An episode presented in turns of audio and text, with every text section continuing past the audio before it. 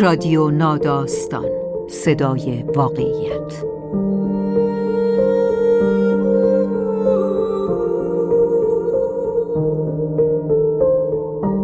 فصل سوم موسیقی. راوی شهین دخت نجف زاده.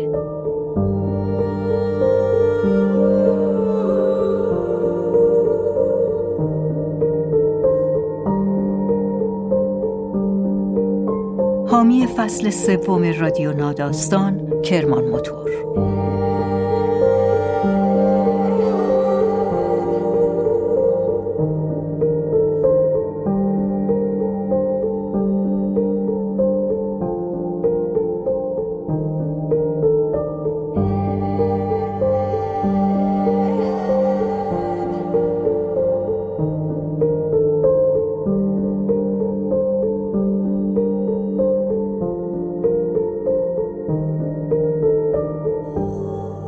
شود از موسیقی ایرانی حرف زد و نام حسین علیزاده به میان نیاید. خالق ماندگارترین قطعه های موسیقی، نابغه درامیختن نوتها، راوی حکایت دوران، فروتن و مجنون، سازنده نینوا و حسار و همایون.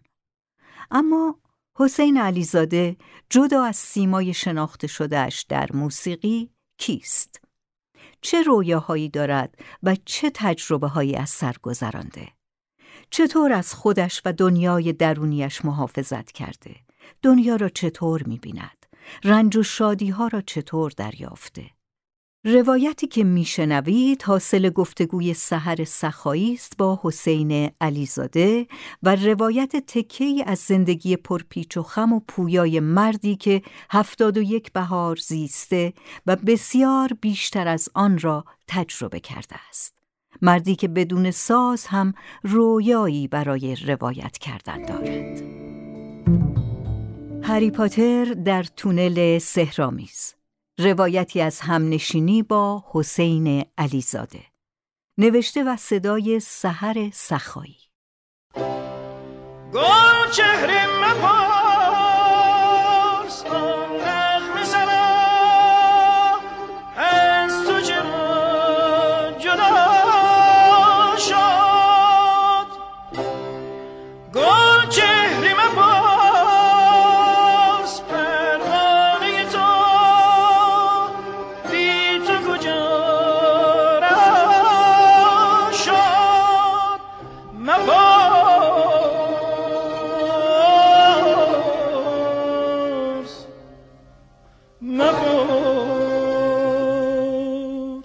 هرچه به حافظم رجوع می کنم نمی توانم بفهمم حسین علیزاده از چه نقطه‌ای در ذهن من آغاز شده است. انگار از یک جای دیگر بوده با اینکه می‌دانم همیشه نبوده. اولین مواجهه با آدمها یا مفاهیم بزرگ معمولا به یاد نمی آیند مگر آنکه خود واقعیشان را جایی دیده باشی. شاید هم دارم اشتباه می کنم. مثلا یادم نیست کی به وجود حافظ پی بردم، خیام را در چه لحظه ای کشف کردم، یادم نیست اولین باری که صدای تار را شنیدم کجا بود یا در چه وضعیتی بودم وقتی فهمیدم نوشتن کاری ابدی در این دنیا خواهد بود. اینها انگار در حول و حوش آدمیزاد هستند، بودند از ازل. شبیه فرشته ای که گاه و بیگاه مقابل سیندرلا ظاهر می‌شد و هدایتش می‌کرد. عشق هم از همین جنس است. درست است که گاهی با یک نگاه کار تمام شده به نظر می رسد اما داستان عشق هم معمولا در لحظه اتفاق نمیافتد یا آن لحظه بعدتر فراموش می شود و یک تجربه مداوم سرخوشی و استیصال توامان با تو باقی میماند و تنی که تنهاییت را با خیالش تاب میآوری. قصه های واقعی هرچند در یک لحظه آغاز می شوند آن لحظه را در نمیابی چون خودت بخشی از قصه هستی. قصه ها همیشه در مرور گذشته ساخته می شوند. آدم های بزرگ هم همینطور.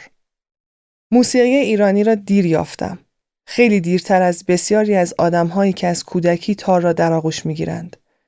محمد رضا لطفی که برگشت ایران در سالهای مهم میانه دهه 80 موسیقی دیگر بخشی از زندگی من بود اما پیشترش کنسرت علیزاده و گروه هماوایان را دیده بودم در خونکای اشرافی نیاوران و صدای پرنده های بیخواب شده نشسته بودند و او حسین علیزاده استادی با ریش کوتاه و خنده های گاه به گاه بود که نگاهش را با اعضای گروهش قسمت می کرد اما کار چندانی با کسان دیگر نداشت. هرگز از نزدیک ندیده بودمش. همیشه همان مرد ریشو با جلیقه هایی با رنگ های آرام و محتاط بود که خطوط آروارش در خیالم تلاش می کردند یک شور غم و شرم توامان را پشت سپر زمخت مردانگی پنهان کنند. اینطور تصور می کردم. خنده های بدی داشت در عکس ها. اما همیشه خبر بدی انگار پشت پلکهایش منتظر شنیده شدن بود. هر بار علیزاده مردی بوده که در همهمه صدای تشویق ها آمده لبخندی زده و نشسته.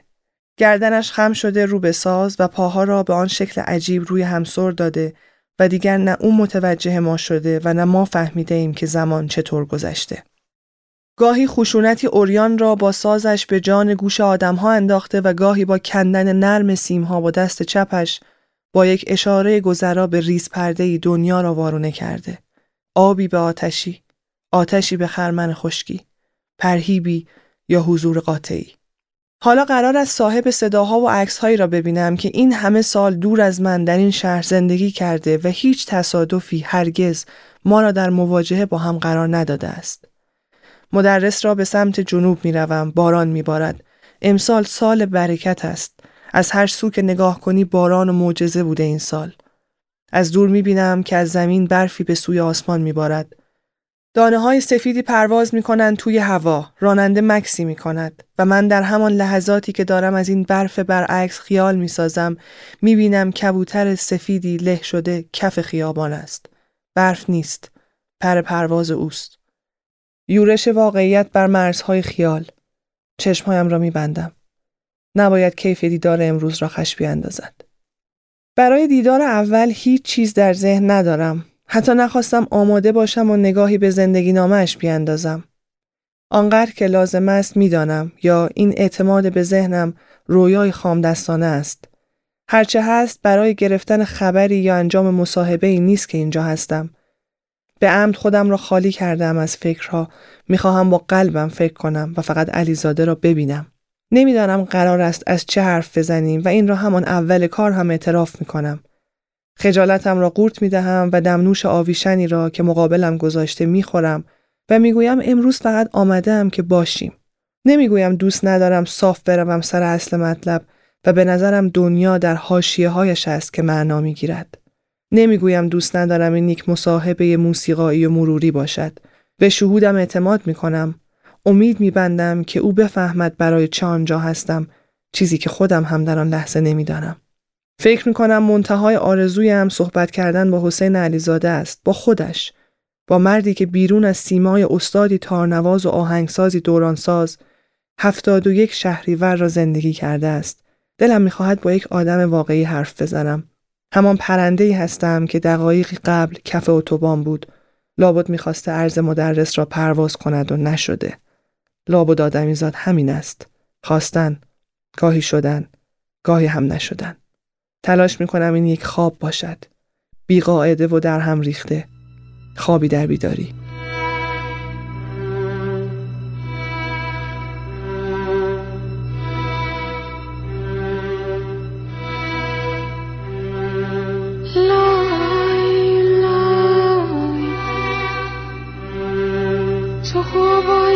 Shaka.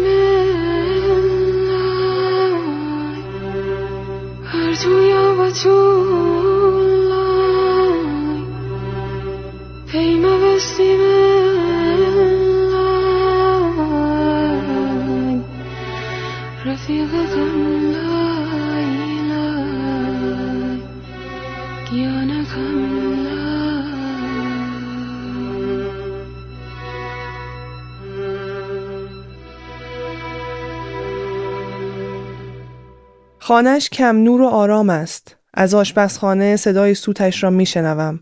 نغمه می‌زند و می‌گذارد خودم را در این فضای تازه پیدا کنم. گیاهانی اندوهگین نور ناقص زمستان را جستجو می کنند. تابلوهای بر دیوار نشستند و همه چیز چوبی است. شنل قرمزی هم و وسط جنگلی نشستم و منتظرم تا با قطع شدن صدای سوت دنیای واقعی مرا به هیئت قبلی هم برگرداند. تصورات من از علیزاده مخلوطی از صدای سازش بود و عکس ها و فیلم هایی که از او می دیدم. عکسی از او به همراه ارشد تحماسپی و محمد رضا لطفی که سالهاست در اتاق کارم هست. نشستند سه نفری و میخندند. نمی‌دانستم کجاست. علیزاده اشاره می کند که آن عکس در آمریکا گرفته شده. همدیگر را دوست دارند. می‌فهمم که در لحظه ناپایدار ثبت آن عکس دست کم دوستی با تمام دشواریهایش لختی ممکن شده است. شاید به همین دلیل همین عکس همراه سالیان طولانی دیوارهای من بوده است. خاطره ماندگار از دوستی هایی که معلوم نیست چه سرنوشتی خواهند داشت. آنها آنجا و در آن عکس از گذشته و آیندهشان جدا افتادند و یخ زدند در خندهشان. من همین را می‌خواهم. جدا کردن یک انسان از تاریخش تماشا کردنش در ظلمات نور تاباندن به پیکره ای که چیزی جز حضورش در آن لحظه برای گفتن ندارد من علیزاده را اینگونه می‌خواهم پیراسته از موسیقی و نام بلندش اوریان از هنرش خود خودش بدون تار بدون خاطره از هر دری صحبت می کنیم. او تصویرساز بیرقیبی است. نور سوراخ‌های سقف بازار تهران همانقدر که روی کودکی او تابیده در آن لحظه و آنجا دارد روی من هم میتابد. می‌گوید مسیر هر روزش از خانه به مدرسه و برعکس از بازار تهران میگذشته. نورهای نازک آن دالانها را نگاه می‌کرده و میدویده. چرخ بستنی فروشی که وقتی احتمالاً شش ساله بوده کنارش ایستاده حالا همان گوشه اتاق است. دخترکی نه ساله حتی از آن خاطره دور علیزاده کنارم نشسته و دارد یک بستنی به حسین کوچک می‌دهد. خنده های منقطعی دارد این مرد. خنده هایی که با سرعت جمع می شود و تو میمانی و تهمانده تننازی هایی که تمامی ندارد. بین حرفهایش از موسیقی و هنرستان و کودکی میمانم روی یک جمله. پدرم خیاط لباس زنانه بود. چرخ خیاطیش هنوز اینجاست. یاد این میافتم که چند هفته قبل با کسی صحبت از جهان زنانه موسیقی های علیزاده بود گفته بودم به نظرم چیزی فراتر از استفاده مداوم و درست از صدای زن موسیقی علیزاده را این همه زنانه می کند. شاید این حرف فقط دریافت من از این جهان موسیقی باشد و شاید اصلا این فکر را دارم با آن نیمه روانکاوم می سازم. شاید جمعگرایی او و میلش به دور هم نگه داشتن آدم هاست که شبیه تنور نانوایی مادری باعث می شود فکر کنم دنیای موسیقی علیزاده خبر از تأثیرات اساسی یک جور زنانگی اوریان در تاریخچه او می‌دهند. حالا ولی در لابلای حرفهایش مدام زنانگی لبخند می‌زند. مادرش را می‌بینم که طول خیابان خیام را طی می کند تا به خانه برسد. مادرش را می‌بینم که به مجلس روزهی در خانه همسایه می رود. مادرش را با چشمهای علیزاده می بینم. حسین علیزاده فرزند دوم خانواده است. پدرش را می بینم که ساسون می دهد به پارچه اطلسی و با سوزنهای نازک با گردی های سرخابی در انتهایشان کمر را اندازه می کند به قامت زنی که پشت در اتاق ایستاده و دیده نمی شود. صدای چرخ خیاطی پدرش خانه را پر می کند مثل بوی پرتغال ها مثل بوی باران که در آن ارتفاع می بارد روی کلاق ها و به عدل دنیا را به یک اندازه تازه می کند. حرف که می‌زند ناخواسته به دستهایش نگاه می‌کنم. بارها در فیلم ها و عکس ها دستهایش را روی دسته تار و مدراب به بغل دیدم. تکان دست راستش بیشتر است به خصوص وقتی صحبت از شیطنت های جوانیشان است. صفحه قدیمی ساختن با صدای فشفش و خشخش ساختگی برای آنکه سر به سر دوستی بگذارند و آن یک سال هم خانه بودن با پرویز مشکاتیان در خیابان شانزده آذر تهران. نه او به روی خودش می آورد که دوستان قدیمیش دیگر نیستند و نه من دلم می خواهد این تاریخ بختاور و سنگین را مرور کنم. از بینمان آدم های نامرئی عبور می کنند که دوستان و استادان او بودند و آدم های مهم و دوردستی در زندگی من همه رفتند. انگار او بازمانده خاطره است که فقط خودش به یاد دارد. با تکان دادن دستانش انگار مرگ را کنار می‌زند و شبیه ساز زدنش ناگهانی و بیخبر زخمه یک مزراب به سیم سفید تار فریاد نوزادی تازه متولد شده است که می‌خواهد زندگی را ببلد. سال زندگی است. می‌گویم پیش از آن که ببینمش همیشه مطمئن بودم مادرش نقش پررنگی در زندگیش داشته است. از جایی که من نشستم پنجره ها در آن ارتفاع چیزی جز آسمان و نور خاکستری و سفیدش را نشانمان نمی دهند. برمیگردد و به همان سو خیره می شود. می‌فهمم که همین اشاره به مادر آن پلک های منتظر باریدن را به رقص گرفته است. از خودم متنفر می شوم و همزمان توی دلم می گویم زیباترین شکل به خاطر آوردن کسی که دیگر نیست با اشک است. این یعنی دوستش داشته ای آقای علیزاده. گرچه به آنی حال عوض می کند اما در آن لحظات کوتاه بغض کردنش یاد هری پاتر میافتم. پسری کوچک و دلربا که از پشت شیشه عینکش دنیا را کشف می کند و از هیچ به همه چیز می رسد.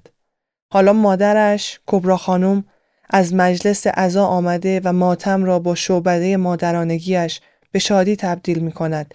اکسیر زندگی است مادری که توصیف می کند. با صدای خنده تصورش می کنم. عکسی از مادرش ندیدم و چه بهتر در خیالم فرقش را از وسط باز کرده ریزنقش است و چروک های پنج کلاقی دو سوی چشمانش را کمی جمع کرده است. تمام خانه پر از صدای خنده زنی می شود که دایره می زند و به آواز شعری می خاند و بچه های قد و نیم قدش را با آن سوی روشن زندگی آشنا می کند. علیزاده مادر را همیشه این گونه به یاد می آورد. شکننده فضاهای سنگین و غمهای دودنی. اما پدر ساکت است انگار. باقر آقا خم شده روی چرخیاتی و با وسواس و احترام می‌برد و میدوزد و پیراهن بلند زرد رنگی را شبیه موهای بلند زنی شانه می کند و اندازه می زند. دور از ذهن نیست که تصویرسازی های عریزاده وامدار چشم های پدرش باشد چشم هایی که اویوب را در چشم به هم زدنی می بیند برش های اشتباه بر قامت های نامتناسب را درک می کند و رازهای بدن را خوب می شناسد. علیزاده با چشم های پدرش دقیق می بیند اما خشت دنیایی را که می بیند مادرش پرداخته است. بیهوده نیست که در کودکی می‌خواست شاعر شود. شعر همچنان با اوست. شعر ترکیب سکوت پدر است و خنده های مادر. شعر راه رفتن روی مرز باریک غم و شادی است. می‌پرسم تنها پسر خانواده بودید؟ نه. برادری سه سال پیش از او به دنیا آمده. بخش بزرگی از صحبت ما توصیف ارتباط غریبی است که با حسن داشته. علیزاده را می‌بینم که در کوچه بازی می کند، قلدری نگاه می کند، می دود. ولی آشنا برای بلعیدن زندگی در اوست این را همچنان در آن لحظاتی که نشسته روی مبل چوبی و گاه و بیگاه به سوی پنجره برمیگردد و بغز می کند هم می شود دید. کودکیش آمیزه ای از درد و شجاعت و داشتن و نداشتن بوده است. تلاش می کند به فقر و محرومیت ادویه بزند آشپز ماهری است که غذای ناقابل سفره را با دورچینهای رنگارنگ خوردنی و خواستنی می کند. با این همه رد سختی های کودکی همچنان خودش را نشان می دهد. به این لغت گذشته فکر می کنم به اینکه گویی آخر کار تنها چیزی که هرگز نمیگذرد همین گذشته است. مرد تصنیف فروش از کوچه کودکی هایش می گذرد. می‌گوید آن زمان مرسوم بود که تصنیف های محبوب روز را یک نفر توی کوچه میفروخت. مادرم اینها را می‌خرید و یاد می‌گرفت و گاه و بیگاه می‌دیدی دارد برای ما نمایش اجرا می کند. کلاه میگذاشت روی سرش، لباس عوض می کرد و بازیگر می شد. حالا دست زنانه مادر از پشت در خانه تصنیفی به یک قران می خرد. انگشتان مادر روی پوست کدر دایره می رخصد. غم نان به اشفه مادر فراموش می شود.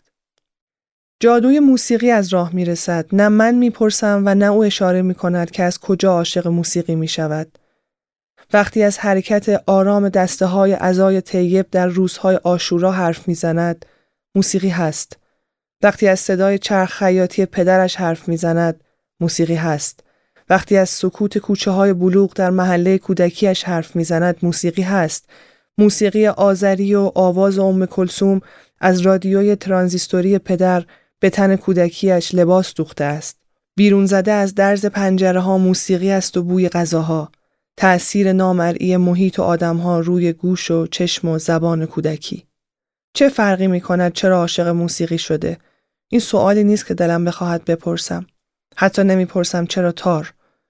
مطمئنم این سوال را بارها از او پرسیدند.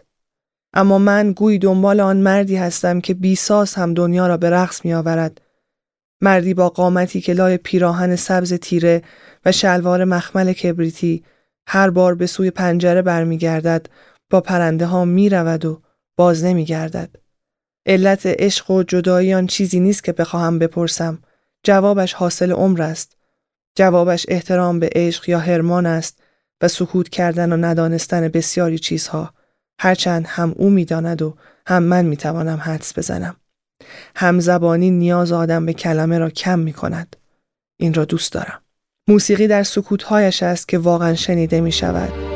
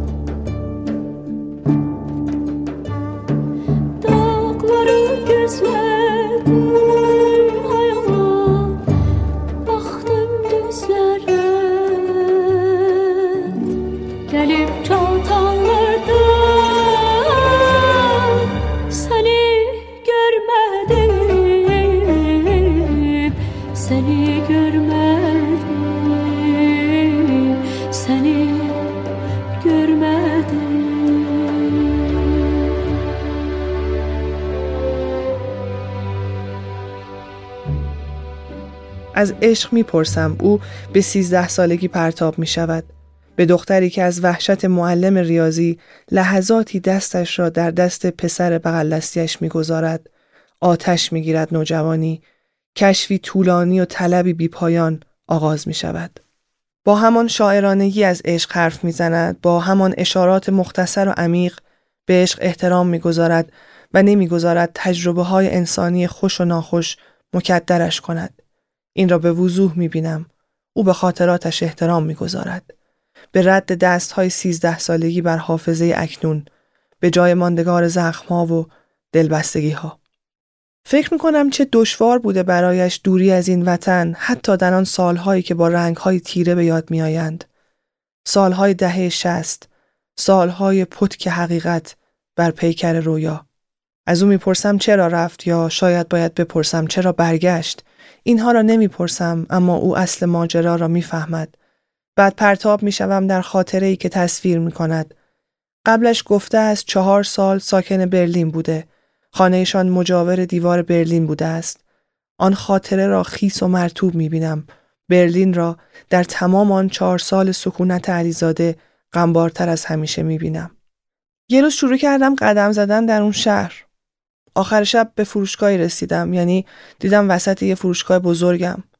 تو آینه مردی رو دیدم که به نظرم آشنا می اومد از کتی که تنش بود شناختمش. همون شد که برگشتم. می‌پرسم آن مرد کی بود؟ خودم بودم. قوس کرده و غمگین و ناامید. چه بلایی سرم اومده بود. حالا من پی روزنه میگردم که به آن چشم بدوزم تا او نبیند چشمهایم تر شده.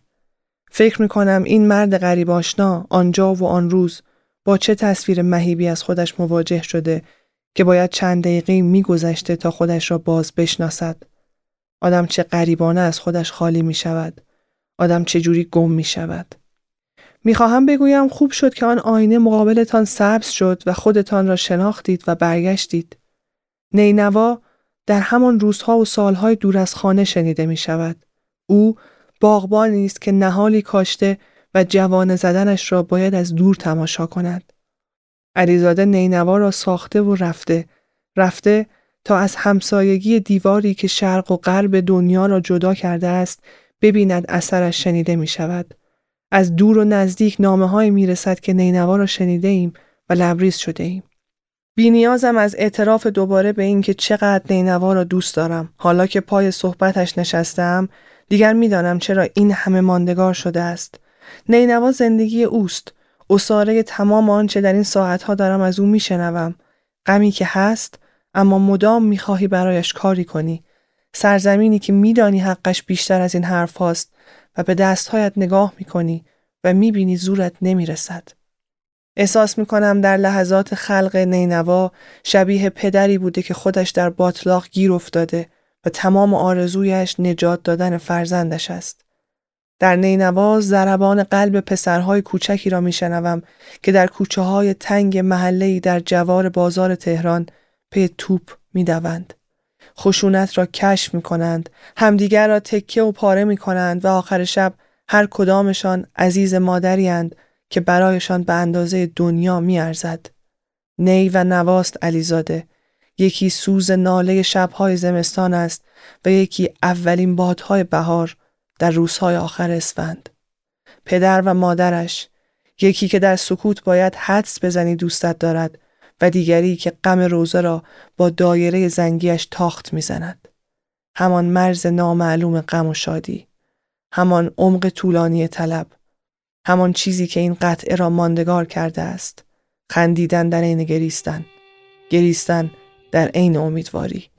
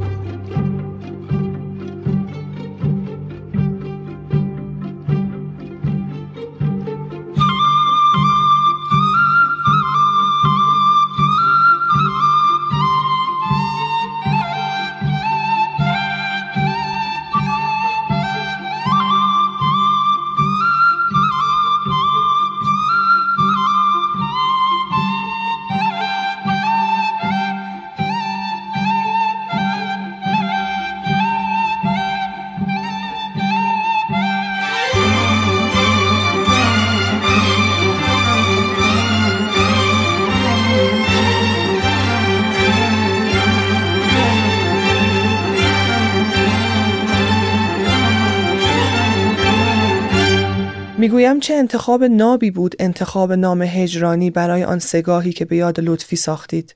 می‌گویم تصمیم داشتم نام رمان اولم را بگذارم هجرانی آنقدر که شیفته این نام بودم. اضافه کردن آن یه به انتهای هجران خبر از اتفاقی می دهد که بین او و رفیق قدیمیش محمد رضای لطفی افتاده است.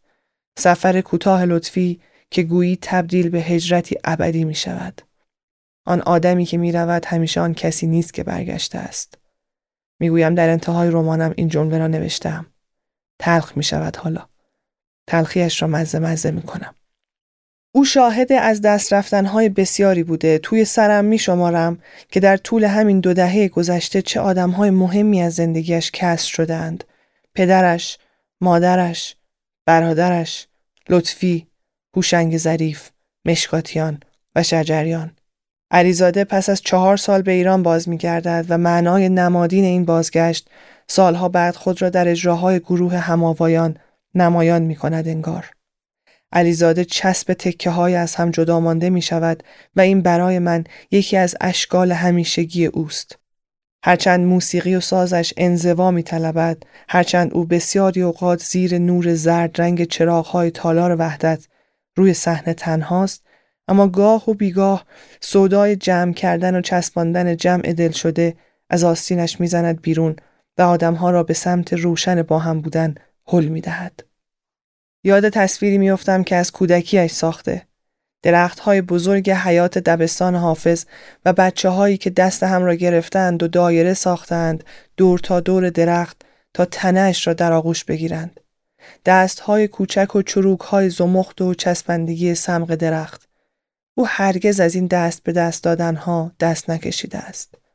چه در بهار 1376 چه سالها پیشتر در کنسرت جشن هنر که در 26 سالگی همراه پریسا نوای متفاوتی اجرا کرد و چه حالا در بهار دیگری از زندگیش که تنهایی سالهای کرونا را تبدیل به چسباندن چند نسل از نوازندگان کرده و میراث موسیقایی ردیفش را پیش برده. فکر می‌کنم چرا خسته نیستی آقا و باز فکر دیگری که شاید هم خسته است. به چشمهایش نگاه می‌کنم و حس می‌کنم چقدر گودند. خود چشمها گودند. یک جوری گود و عمیق که آدم ممکن است ناقافل با شیرجهی توی سیاهیشان غرق شود. رسیده است به لحظه ای که خبر درگذشت برادرش حسن را به او دادند. دو طوله کوچک سگ در آغوشش است که تلفنی به او خبر می دهند برادرش رفته است.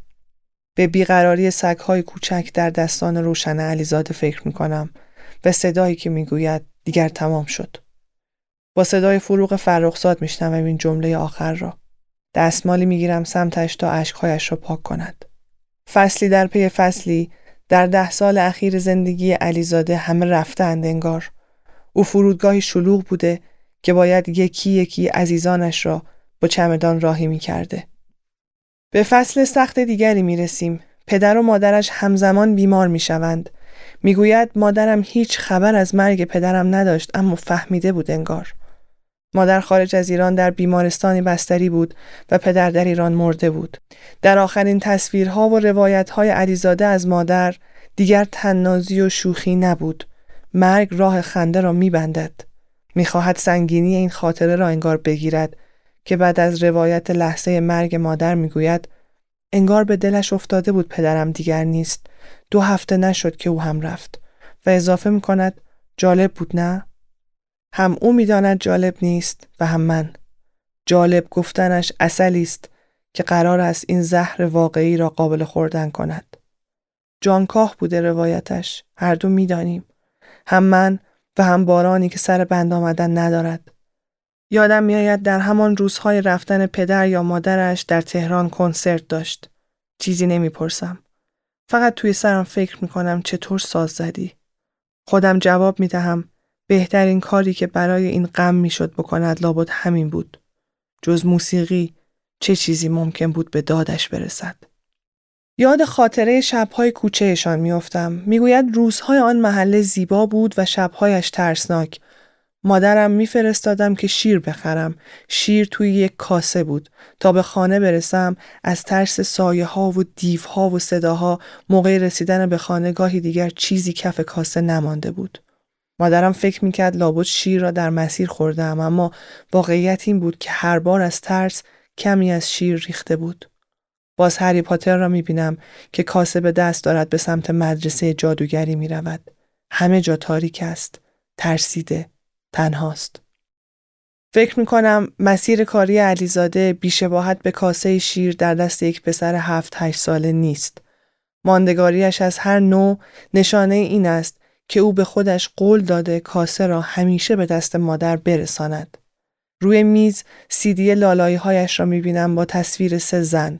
کمی دورتر روی دیوار پشت سرش مرد جوانی را می‌بینم در عکسی سیاه و سفید که آرواره های لخت و بدون ریشش معلوم می‌کند خود اوست.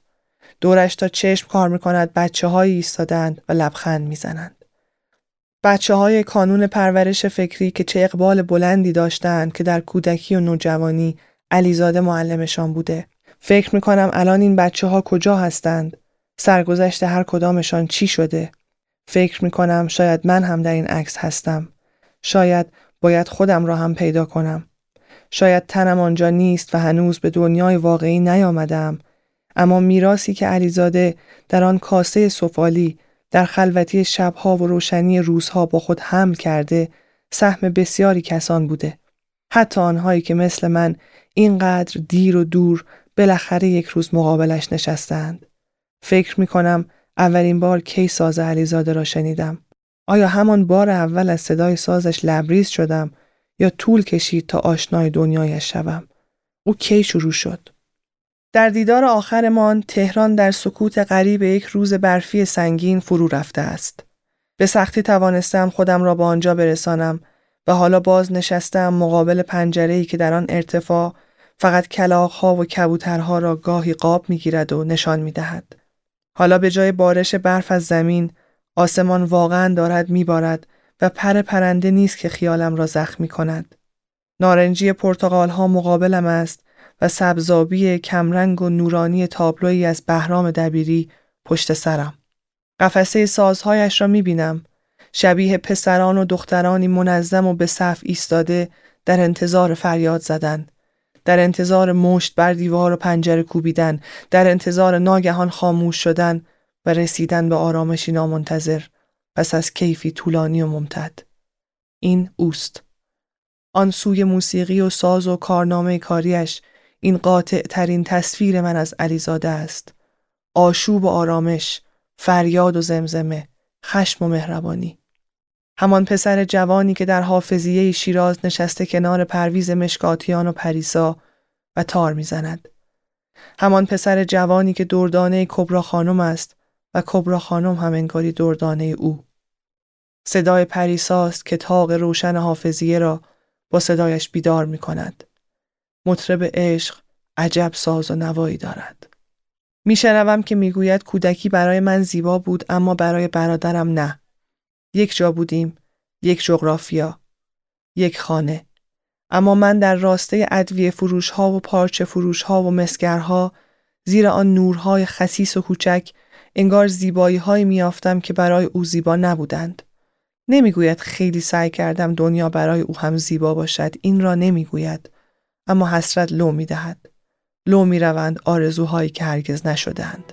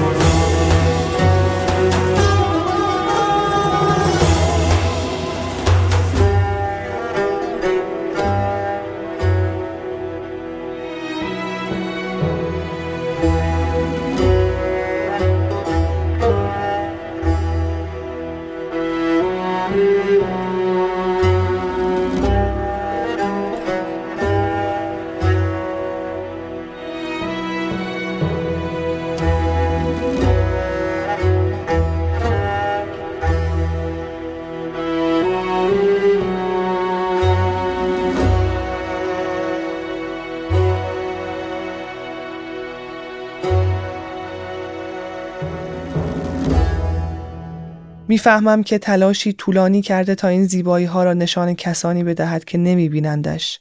اول از همه هم به برادرش انگار. همان کلمه ای که در رقابتی تنگاتنگ با مادر چشمهایش را می‌برد به سمتی که غریبه ای نباشد تا بتواند ببارد.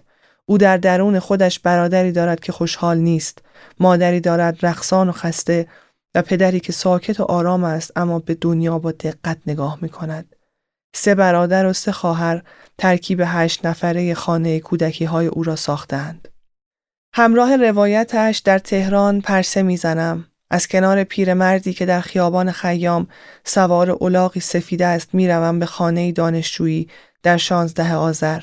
می‌رسم به خانه ای پایین تر از میدان پرستو حوالی عرسباران و بعد سر در میآورم از کوچه اسدی نزدیک تجریش.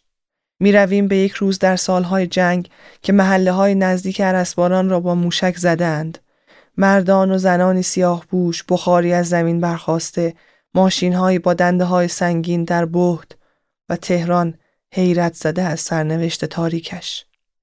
اصاره این تصاویر قطعه سوگ او را می سازد. در تصویر دیگری در یک روز سیزده فروردین به ماشین های نگاه می کند که سبزه های خم شده روی سقف هایشان دارند می روند که به دست آب سپرده شوند. می‌گوید سنگین بودم، هم شاد بودم و هم نه. قطعه نوروز را همانجا ساختم. حال آن سبزه های نگونسار بود انگار. داستانهایش تمامی ندارد برف است مدام میبارد سر بازی ندارد برای هر قطعه ای داستانی هم توی سرش نوشته. می‌گویم امسال سال غریبی بود. می‌رود توی فکر و از شنیدن صداهای ترسناک خیابان وسط یک روز تمرینشان می‌گوید. تاریخ تکرار می شود؟ نمی‌پرسم. اما مطمئنم او هم به این سوال فکر می کند می‌گوید هنوز گیجم از حجم اتفاقات. گیجی توصیف درستی است. کداممان گیج نیستیم. یکی توی دلم می‌گوید کاش ساز می‌زد. و از نزدیک صدای سازش را میشنیدی کاش می‌گفتی می‌شود ستار بزنید می‌شود یک دقیقه جامه در آن باشد و یک دقیقه بیداد می‌گوید قادر به توصیف آن چیزهایی که در این چند ماه دیده نیست هنوز می‌گوید کار من شاید این است که منتظر باشم تا آن چیزی که باید یک جایی لبریز کند کار من دیگر گزارش روزانه ساختن از اتفاقات نیست. باید صبر کنم. می‌دانم که لبریز می‌شوید باز. تاریخ ما آزمون و سنجش صبوری ماست انگار. در آخرین لحظه ها از آن تنهایی غریبی می‌گوید که در این ماه ها تجربه کرده. تنهایی که به قول خودش با تمام عمرش فرق داشته حتی با تنهایی سالهای کرونا. می‌گویم غم و شادی آنقدر فشرده بوده که گمان می‌کنم می‌فهمم چی می‌گویید می‌گوید چیزی فراتر از این هاست آدم کار می‌کند تا به احساسات خودش پی ببرد. شاید بدترین شکل توصیف یک اثر همین است که بگویی غمگین بود یا شاد بود مگر اینها با هم فرق دارند؟ با او موافقم. در عمق زمین شاخه ها ریشه می شوند و دایره ها ترمه می شوند و سوگ به شادی بدل می شود. او در آن عمق ایستاده است. پایین تر از بمترین نوت نینوا زیرتر از زیرترین نوتی که می شود از ساز یا هنجره بیرون کشید. او جایی بیرون خودش ایستاده است مثل برف مثل پرنده. از او خداحافظی می کنم پرتغال های نارنجی در کیفم دارند نگاهم می کنند یادگار این روز برفی و طولانی. در بسته می شود و طبقات را پایین می آیم. فکر می کنم ساز زد. تمام این ساعتها داشتم به سازش گوش می کردم. به هنرمندی که تاب آورد، رفت، اما هرگز هجرانش هجرانی نشد. به مردی که سوگش را فراموش نکرد، اما کاسه شیر را بالاخره به خانه رساند. دیوها هرگز او را تسخیر نکردند، او دوام آورد. گاهی با تار، گاهی با ستار، گاهی با ساختن موسیقی فیلم، گاهی در گریز از شهر و دل کندن از مردم، و گاهی در عشق هرچند سخت هرچند کم دوام در تونل سهرامیز بازار تهران او هری پاتر است. همین که پایش به مدرسه برسد جاروی بیقرار را رام خواهد کرد پرواز خواهد کرد. خواهد درخشید و جادو خواهد کرد. جادو کردنی بی جارو سلانه سلانه با جمع دل شدگان یا به تنهایی در عبور از سنت یا در تعمل و مداق در در فراز و فرود در درآمد و رنگ در تصنیف و آواز. در داد و بیداد در خزان و در نوروز شست و دو او حالا بازمانده نسلی درخشان است که رویایی در سر داشتند. باز فکر می کنم که او کی برای من آغاز شد. با کدام قطعه. نشستم توی ماشین. فکر می کنم غروب خنک نیاوران است.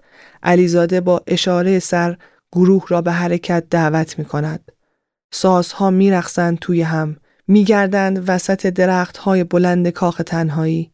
من ایستادم پشت سر علیزاده. می بینم که مزراب می زند. کاسه سفالینی کنار دستش است. جلوتر می آیم. هنوز کمی شیر کف کاسه است. دلم گرم می شود. او مادر را ناامید نخواهد کرد. ظلمت کوچه کودکی او را خواهد ترساند اما کاسه به خانه می رسد. این واقعی ترین تصویر علیزاده برای من است. هری پاتری با جلیقه راه راه تاری به جای جاروی جادویی در آغوش و کاسه در دست. در انتظار نی بیقرار برای نوا. زنده زنده در خنده ها و زنده در گریه ها برف بند آمده. حالا نوبت یخبندان است. این را همه می‌دانند. و همه در انتظار فردای بارش برفند. در انتظار خورشید. حتم دارم علیزاده هم همین را منتظر است. تمام زندگیش شعری برای رویت خورشید بوده است. برای خورشید پس از شبهای طولانی.